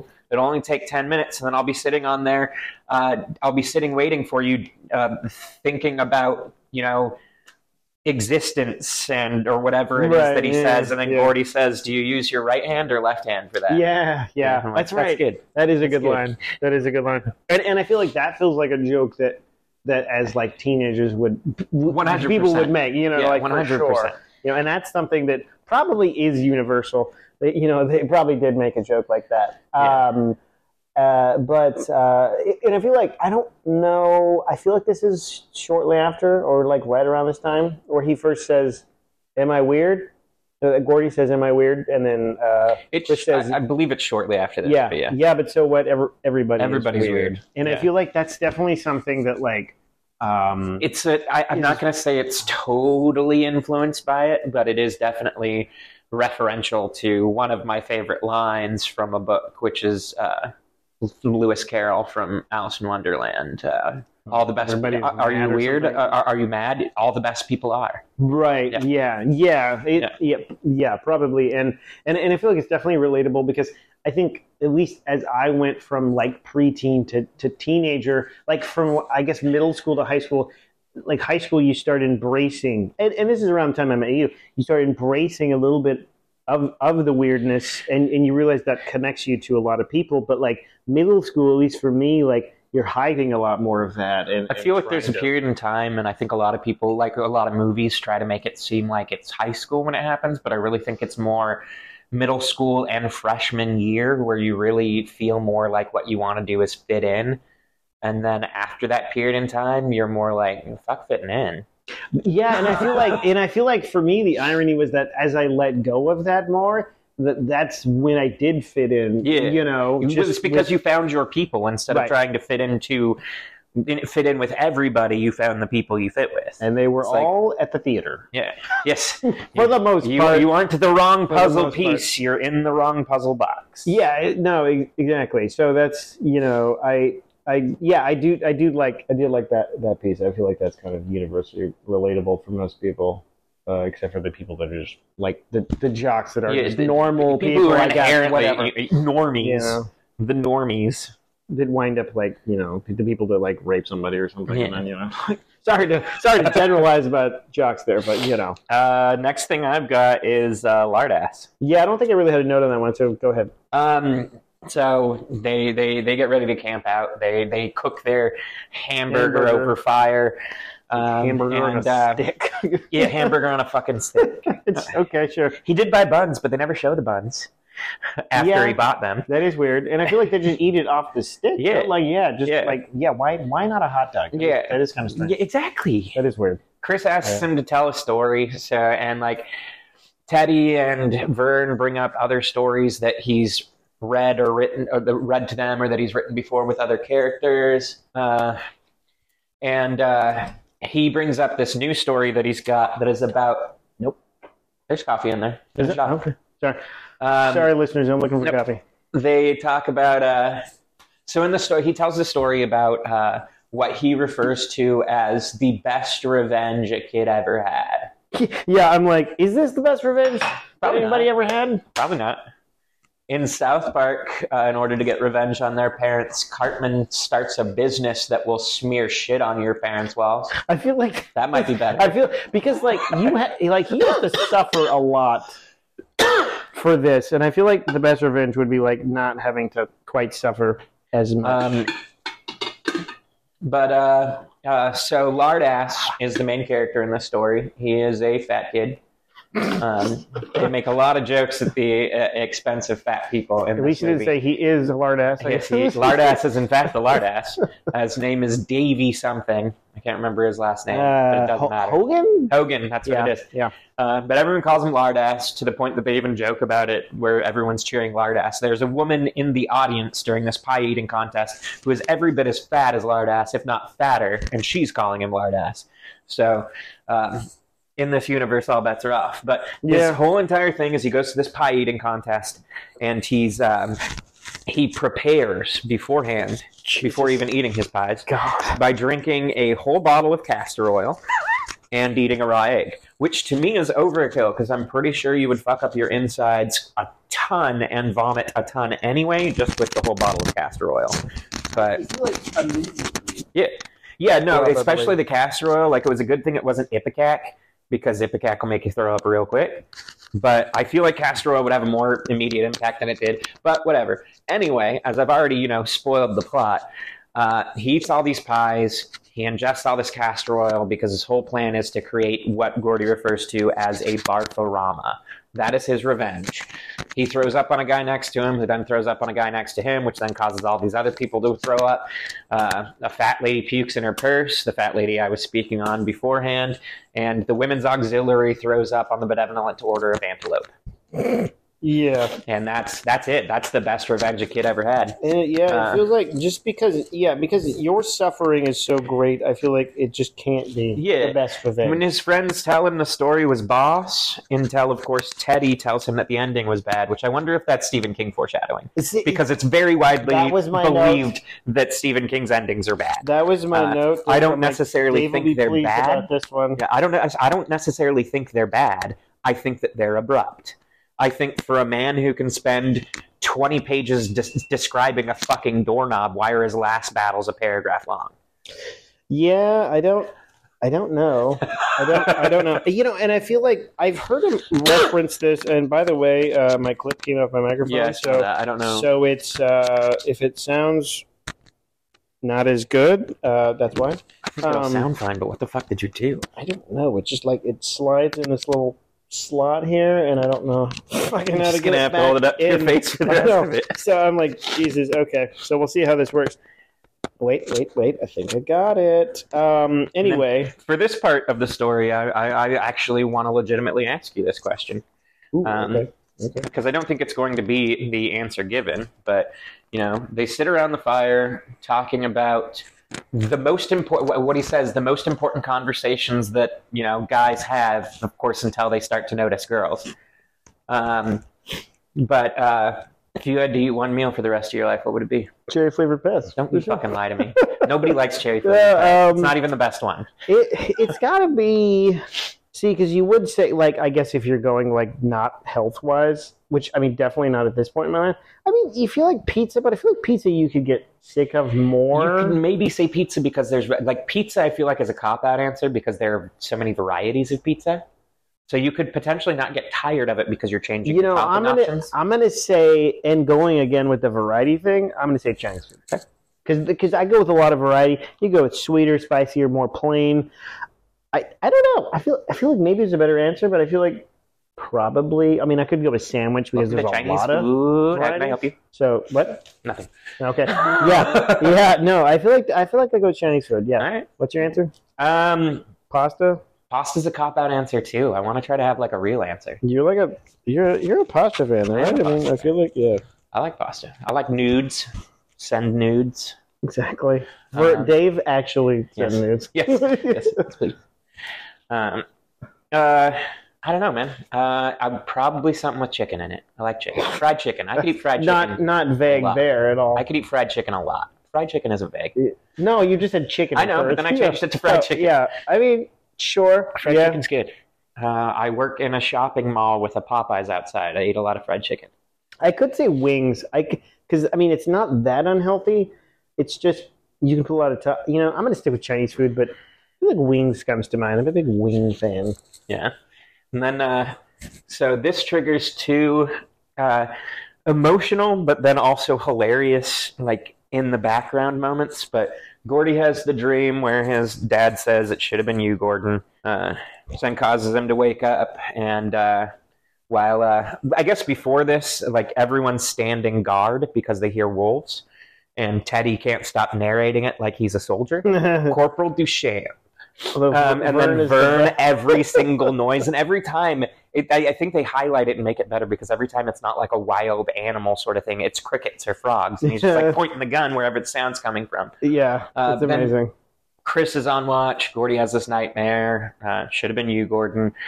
And he wakes up, uh, and this is where I wrote, you know, like, Chris is basically the best character. River had a lot of range, because they're going through this whole thing where he's trying to be very supportive to Gordy, which then turns him into being really emotional about, you know, everyone, are, because, you know, his parents are no good and his brother's no good, that he's automatically no good.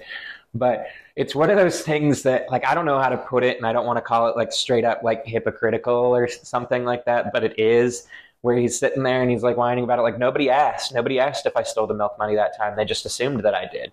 And then Gordy's like, well, did you? Of course I did. You knew I did. Everybody knew I did. Right. It's like, well, what the fuck do you want?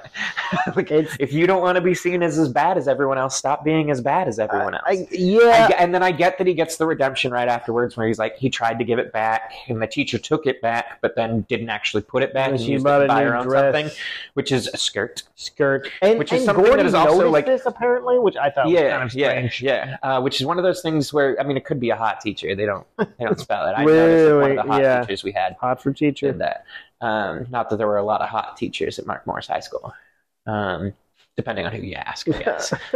who, who is the, who is the guy we got the the drum set from? Very attractive. I'm just very no um douche. And uh my brain just stopped functioning. What was I talking about?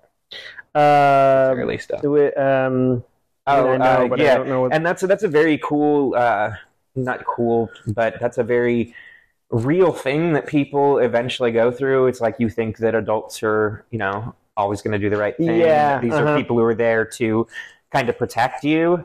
Uh, and you always, if you eventually find that moment where you get betrayed by them and you realize how real the world is, and apparently that was a moment for Chris. Yeah, um, I really, yeah, I, I noticed, I really like that part too of, like, you know, adults are more corrupt, yeah, you know, than, than you think they are when you're a child. Yeah. Um, The next thing I have is uh, uh, basically when Ace and the rest of the Cobras find out about Ray Brower's body. And it's where uh, both Billy and the other guy start to tell somebody, and they're like, you can't tell anybody, though. You got to swear on your mother's grave.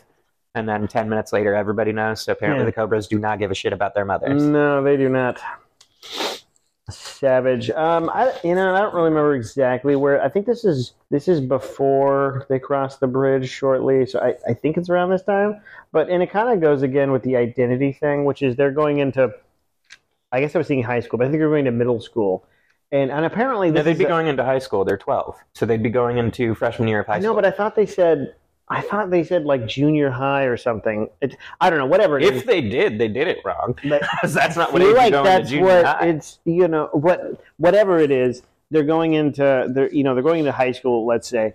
And um, and apparently it's a thing here where you go to the shop courses or the college courses, which, I mean, I don't remember that. I don't know thing. that I necessarily you think know? it was a real thing, but I think I think what he's saying is, like, the difference between low-level entry classes and A P classes. You know, and right, and, yeah. and, and I get it, and I, and I think, and I like... The classes that maybe at the time prepared you for a job versus the classes that would prepare you to go to college. I guess he's generally just yeah. referring to shop class, yeah, you know, I think whatever. That's what he's doing. So I think, but I, I, and again, this goes with the identity thing, I guess, which is, you know, like, like um, because Gordy is like, Gordy's obviously... going to, to the college courses or whatever. And then Chris is like, oh, no, I'm going to be back with the... And I feel like there's a mentally disabled comment. There, there are somewhere. a handful of hard um, R's in this period. And so, yeah, that's what it... And yeah. so, you know, he's like, oh, I'm I'm gonna, gonna, gonna be there or whatever. And then eventually he, he gets convinced to do the college courses. You know, and I feel like that, again, goes with the identity. He does decide that it's worth it to try... to try and get out. And I kind of like that idea of, like, this is the last hurrah. This is the last summer they're all going to really have together, because they said eventually they become just Teddy and Specifically Vern, Teddy and faces, Vern, yeah. You know, and, you know, and I felt like that, you know, it's sad, but that feels very you know, like you said, there's friends that come in and out of your life, and that's just the way that it is. Uh, friends forever is not not always the case, no. And most of the time it's not the case. Yeah. So I like that that bit. Yeah. Um, all I've got notes for now are probably the last fifteen minutes of the movie. I'm at where they cross the march, the leeches scene. Is that after they cross the bridge? Yeah, way after. Okay, because I'm like, I, I don't know. The one thing I have is about crossing the bridge, which We've is... already talked about that, Josh. It, well, no, no, no, but I want to say... Well, I didn't really talk about it. Uh, no, the one thing I want to say... Yeah, I know, you talked about going downstate and upstate, you know, but the one thing that I want to say is that it feels like... It, it feels like a very pivotal scene, although it's it's really not. It's really like... doesn't really... I remember do anything one of the things, the, yeah, other than just the, the train dodge, the ultimate I guess. train dodge. Uh, one of the things that, like, man, just I felt so disillusioned in this scene, as I remember the train being much more grandiose. It's literally two train cars. That train could have stopped. yeah, yeah, it was not hauled, hauling a whole train that would have been difficult to stop. It had one. It had the engine, one car in the middle, and then the caboose. That's yeah, the whole it, train. It probably could have, yeah. And I felt like, but and, and it does wind up being a life or death thing. But I think the way that the way that they uh, think about the bridge, or make you know that it that it's because it feels like yeah, you could probably get across that thing in a short amount of time if they would have ran. But it feels and, and they do feel like you can't jump off the bridge because you're gonna, which I guess you could not survive. But it feels it's definitely a survivable fall for sure. And so. Um, Yeah, but the way that they think about it as kids, I feel like is much more dramatic. And obviously, of course, it does wind up being pretty dramatic. But I, I did like the way that they that it, it does feel like the way that they feel about it, which is a very, you know, dramatic sort of life or death thing. Even if it didn't wind up being a life or death thing, it still feels like very, very big to them in a way that as an adult, you're you know, you're probably like not not as much. Yeah, but it's not as um, big you know, of a deal. So, but he does lose his comb. He does like, lose let the it, comb. Let it go, Vern. Yep. So, he does you know, lose the comb, which for him is going to be fine because he doesn't he doesn't have he hair, doesn't like I said. But um, but yeah. So anyway, that's uh, yeah. The most I have is just like kind of things that quotes that I think are you know like I guess another relatable one was like cook your dick would be a small meal, just like yeah. things like that. I yeah. Feel like what are you going to do now? Cook your dick? That'd be a small meal. Yeah. So I feel like. Um, Which actually makes me remember uh, uh, an actual interchange we had on Facebook. Uh, I posted that I was gonna that I was making a pot roast, and I was pretty excited about it. Oh, I remember that. And then you commented on that post that pot roast was gross. Yeah, I remember that. To which my response was, "I will cut your fucking dick off." Yes. And to which to which Chad then responded that that would be a really small roast. Which, yeah, good zinger, Chad. Yes. And I do feel like I stand by that pot roast. Pot roast is, is delicious. You just gross. haven't had good pot roast. It's gross. Well, okay, maybe Dave's gonna have to cook me a, yeah, that's right. a pot roast here and see. It's you know, it's got like like like mushy carrots shit in it. Like I don't know. At least the way that most people cook a pot roast is not good. Yeah, I really think you've just just just. Like, I mean, sure. You you've Prove said the same wrong. thing to me yeah, about I, yeah. stew, and it's just that you've had bad stew What's and bad the, pot. What is the difference? I guess a pot. Lot. Like you could put one has pot roast broth in a in a stew. I guess so. Yeah. Uh, no, I. It's pretty much the same thing in my mind, though. I mean, um, not the same thing, but how I feel about yeah. it. Yeah. But anyway, leeches. No, let's talk about this more. I'm just kidding. But anyway, leeches. They uh, they decide to cross this march thing. Uh, I it's not really. It might be the river, but it's not really Is spread it a march? out to be Is the it a river. Bog? What's it's, the difference? It's the bog of eternal. Sound leeches. off in the comments. Um, but there's leeches involved, and uh, you know they all start playing around in the water. Gordy's just trying to get away and get out of there. You see kind of like the diminishing of Gordy's character up until this point, where he's just like really. He even says he's obsessed with seeing the body, so like he doesn't want to slow yeah. down, he doesn't want to have fun anymore. He's like, I would go alone. I would have went alone. Yeah. yeah. Um, and then we have Stephen King answered the question for us. He gave the he he gave us the winner, and we've been sitting around wondering whether Wolf Dick or Warlock Dick was the winner. When the oh. obvious winner is Leech Dick. Leech Dick, yeah. Leech Dick. Gordy gets a leech on his dick. And he passes out immediately, which who among us fucking wouldn't? The first time you get a beach and it's a fucking parasite. the, the one thing I was going to say is, like, I'm assuming the leeches are not real, but they it looked they look very, pretty fucking they look real. very real. And I'm like, did they actually use real leeches? I mean, I think I got... it's possible in the eighties they were believed to be, fa- like, even though they're parasites, to be fairly therapeutic. Kind of like bloodletting so was the thing maybe, for a moment, too. Right, so but like I, maybe they're just way, like it looks for like, realism. It's got to be real. Exactly. It looks, when he pulls it out of it, when he pulls that out of his fucking whitey tidies, it looks like a real. And also, leech. It really was on his wiener. Yeah, one hundred. Really, he's totally method in it. Yeah, somebody asked uh, Will Wheaton how traumatized he was. But, uh, um, yeah, but then uh, so they're out the back Harlow Road, um, uh, and they're all looking for the body. Vern finds it. Um, and then this was another one of my fine-tooth comb, very nitpicky things. They didn't even have to show the whole body, but they do. Ray Brower's supposed to be twelve years old, and the guy who's the body is very clearly thirty at least. He's definitely not twelve. He's definitely yeah, not twelve. Sure. That is definitely not uh, a child. The, okay, um, if we're looking for a nitpicky thing, why does Teddy know what the back Harlow Road is? Because he's like, hey, is this the back Harlow Road? And he's like, it's, oh, yeah. It's referenced earlier uh, at the very beginning when it? Vern says that the body's off the back Harlow Road. Teddy says, oh, I know the back Harlow oh, Road. That, that, that it, yeah. it ends at the train tracks. Me and my dad used to go fishing out that's there. Right, that's so that's yeah. why. Okay. Um, the next scene has what we would jokingly say is the best line in the movie, and then what I yeah. think is the actual best yeah. line in the movie. So... in this scene, there's a lot of casual use of the F word, and I don't mean fuck. Um, but uh, no, I don't mean that either. I mean the real F word, the yeah. real bad one.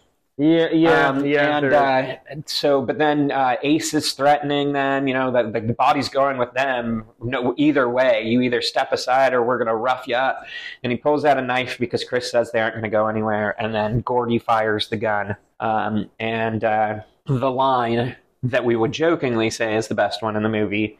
Suck my fat one, you oh, yeah. cheap dime store hood. It's, it's, yeah, uh, it's so good, so good, but what I think is actually the best exchange of dialogue in this entire movie happens just after that.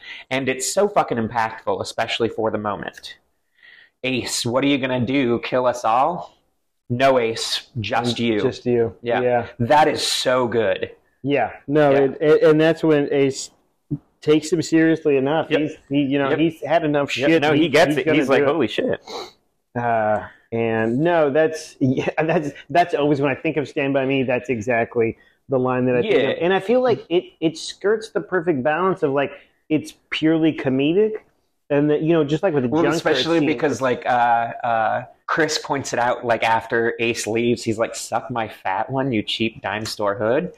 Who's been out there giving you the idea that you've got a fat one? Right, yeah. Fattest one in four counties. Yeah, exactly. yeah, and and I feel like that keeps with the theme of it, like with the junkyard scene where it's like the chopper stick balls thing, but then it also is the exchange with the clerk or whatever about like mm-hmm. it's it's very like it's totally comedic and then it's and then it's like dead serious like yeah. the next the next minute and uh, yeah, no, that is uh, yeah. I mean, it is good when you can see Ace putting it together that he's he, kind he, of that he's actually, actually yeah, that he's yeah. gonna do it. Yeah.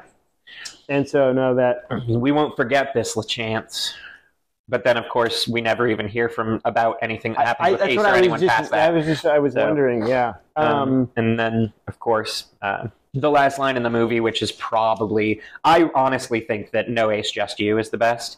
But I never had friends like I did when I was twelve. Jesus, does anyone? Although, I guess I didn't remember that he doesn't actually say the line. He types it. He types it, yeah. Yeah, I guess I didn't even... I yep. guess I didn't remember that. But...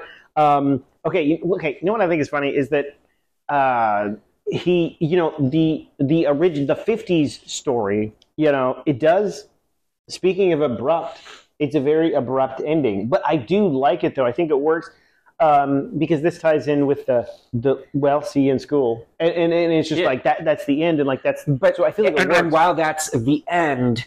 But the the voiceover and that's the what other I mean. give us yeah. give us so much more context in yeah. like barely a minute that it doesn't feel like a short abrupt. Yeah, that's yeah. and that's exactly my point. Is that without that framing device, it, it would feel very abrupt. I still feel like it would be it would be good because that's kind of the idea. It's like this is it, because all of a sudden when they see the body, it's like it's over. Like the fun time, it's it's over. They look at it and it's the, the vibe totally changes. There's no like a, a fun adventure. And they don't show anything on the way back. Like they said, they barely talk on the way yeah. back. So the whole thing totally changes. But I'm like, if you were just watching the fifties part, which I guess you could. I mean, I guess you could just have that movie.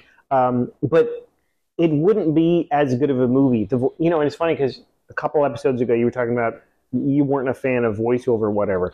But I feel like this, this, this is, is a part, completely different no, it use totally, of voiceover. It totally is. And, and I feel like it what it pushes it beyond a good movie into a great movie. Mm-hmm. Um, you know, because especially this is where you get a lot of not just the, a dialogue of the kids, but the dialogue as an adult, like the Stephen King's words, you know, really, uh, uh, oh, you know what? I wanted to mention, there was this, there was a scene where he sees the deer in the morning or whatever, mm-hmm. you know, and he says, uh, he thought about telling them and he says, but I can't remember exact lines. It's the but, one you know, thing like, I kept to myself. I haven't written or spoken of it, of it until since. now. Yep. And it's like, it's one thing where it does not need it's, to be in the story at all. Deer. It doesn't, yeah. you know, yeah. but like the, the way that he writes about it is, it's just like a very beautiful thing. And it's like, does it need to be there? No, it doesn't add anything to the story really of just, but it's just, he, I, okay, that's what I wanted to say. He sort of mythologizes, like, his life, mm-hmm. kind of, in like, like this becomes a, like a, like, other people are going to be like, what's, who cares?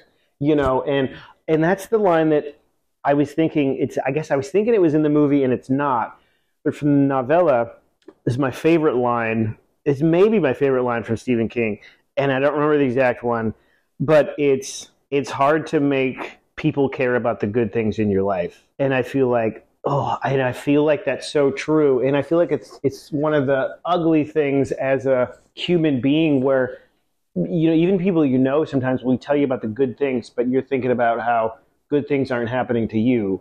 Or, you th- you know, and, and I feel like that's such it's, a...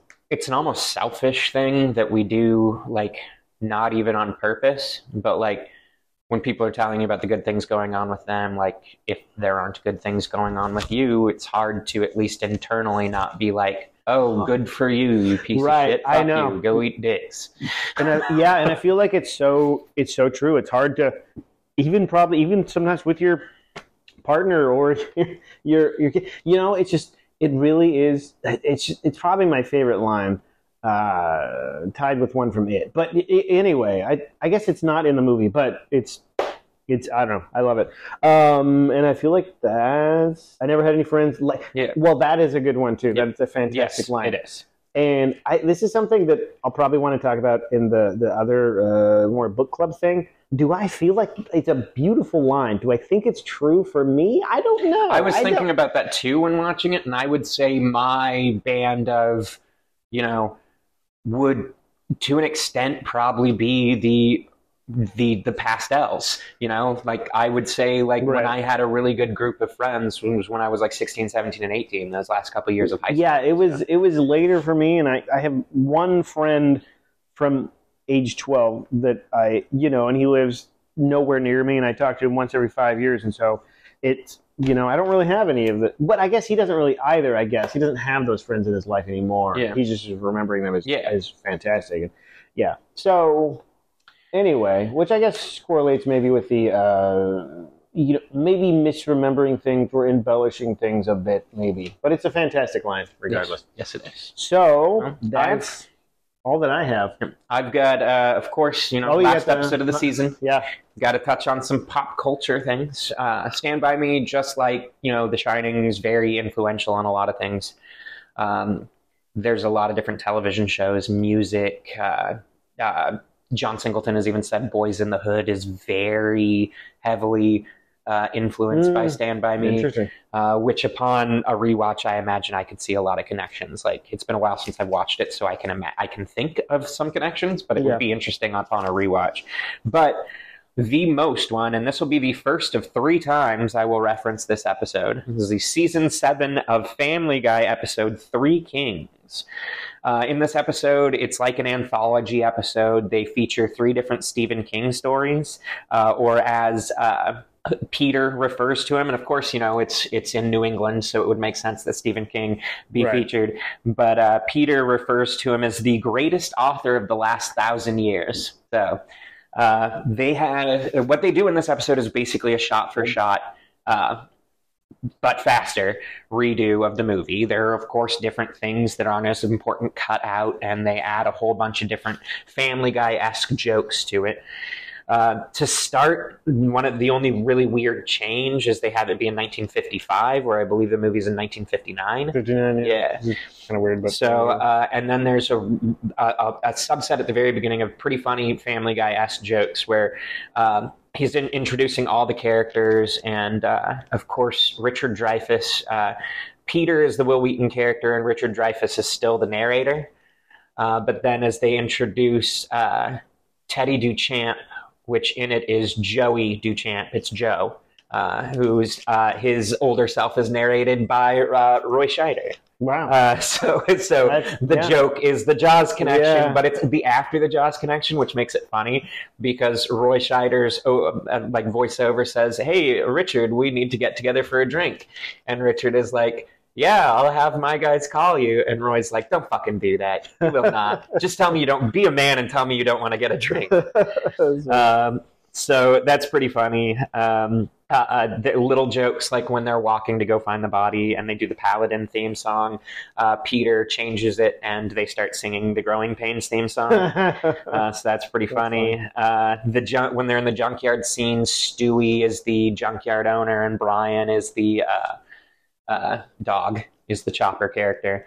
Um, like during all the montage walking scenes when they're playing like fifties songs in the movie, they of course have to make a joke about this, and they're like, "Next on the radio we have Little Richard with piano riff woo," and it's just a piano chord and then woo.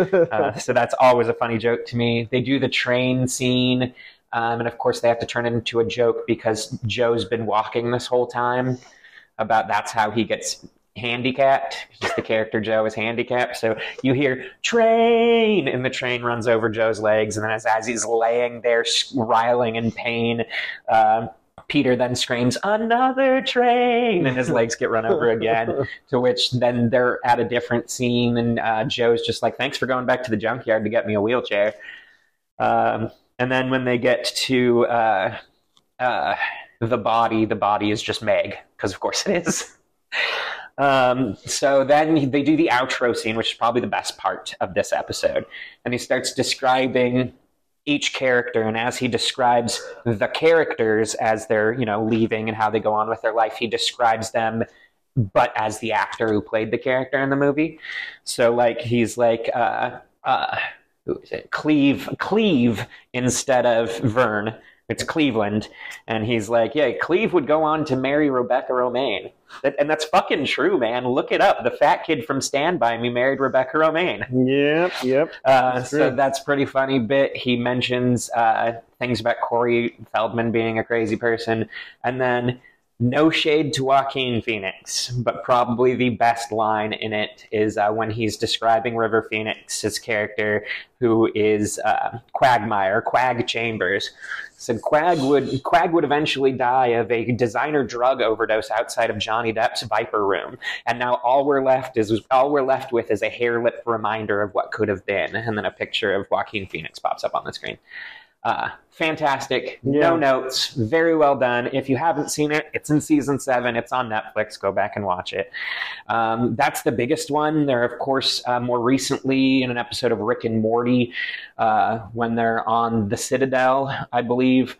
Um, there's a pack of Mortys that are definitely based off of... Uh, the based off of the characters in Stand By Me. One has glasses. Uh, one they refer to as... At, later on in the episode is Fat Morty, and then he's like, "Oh, I thought I was left-handed Morty," and to which one of the other Mortys makes the joke, "Well, if you think that, maybe you should use your left hand to eat some more vegetables." Uh, yeah, Stand By Me, very it, it's it's because of how good it is that it has so much of an impact on a lot of different things. But uh, yeah, Stand By Me in pop culture. Yeah, and I feel like most uh, or like.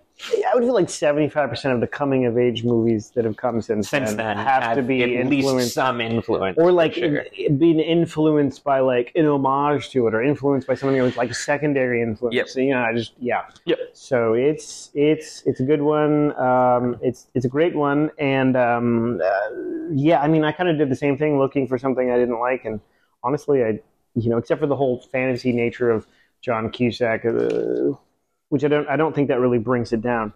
But um, yeah, like and like I said, the only thing I can really nitpick on is changing the set to yeah. not change the set. It is like it, is it didn't need to be Oregon, and since you changed it to Oregon, you probably should have changed those two other things that are direct correlations to Maine. Mm-hmm. But otherwise, uh, without a doubt, this is the best movie we've watched so far, and I wouldn't be entirely surprised if outside of Shawshank, it's the it's best movie been, we watch, ever. Period. Yeah. So there's a good chance. Uh, it's a great way to end the first season. Uh, we've, we're going to be doing a bunch of stuff in between when we do the next season. Next season will probably start sometime next year. Yep. We've got a couple different things that we're going to do in between, just, you know, uh, so you're not missing us too much. Uh, exactly. Like Johnny already mentioned, we're going to kind of do a, what we'll call behind the scenes, where we're going to take a couple of the different pieces, uh, definitely Stand By Me, probably The Shining, maybe a few others, but a couple of the uh, stories, movies that we've uh, reviewed here, and kind of just go more in depth into conversations about the themes and just get a little bit more serious about it, and be on the lookout for some, some guests on those, probably mostly just people from our lives. But if anybody famous out there is listening and they want to be on it, exactly, even let us know. Quasi uh, even quasi-famous. For yeah. sure. And you probably will have something shortly, a special thing that's not on Stephen King. Um, I'm just going to leave it there. Probably yeah. that will happen. Yeah. Uh, and then it also at some point, the, the reflection on whatever you want to call it, the reflection on season one, talking about maybe which ones we, well, which one we like second best maybe. Yeah, yeah. Uh, you know, so anyway, yeah, look for that stuff. But for now, that is season one, and it's been, it's been a, it's been a good time. Yeah. Thank you so much. If you've been listening to us the whole time, uh, please continue to do so. We've been uh, recording some stuff that I'm working on editing, and we'll drop on YouTube soon. Uh, give us a, a, a like and a subscribe over there. But right. uh, again, this has been, so far for season one, a very fun journey. Uh, a lot of train wrecks, and then ending with quite possibly one of the best movies ever made. Yeah, so uh, just jarring. Yeah, and yeah. Shout out to our seven average listeners and my yeah. dad. Yeah, yeah. So yeah, yeah. which the seven average listeners, uh, the father of the podcast and mother of the podcast. Uh, so I guess maybe more yeah. like five. Yeah, I would yeah. Say but, yeah. Uh, so uh, we're gonna come back at it. Uh, but yeah, thank you once again for uh, just t being a part of this journey with us. That's right. Thanks for listening, Seattle. All right. And for now, that's yeah, us signing exactly. off. All right.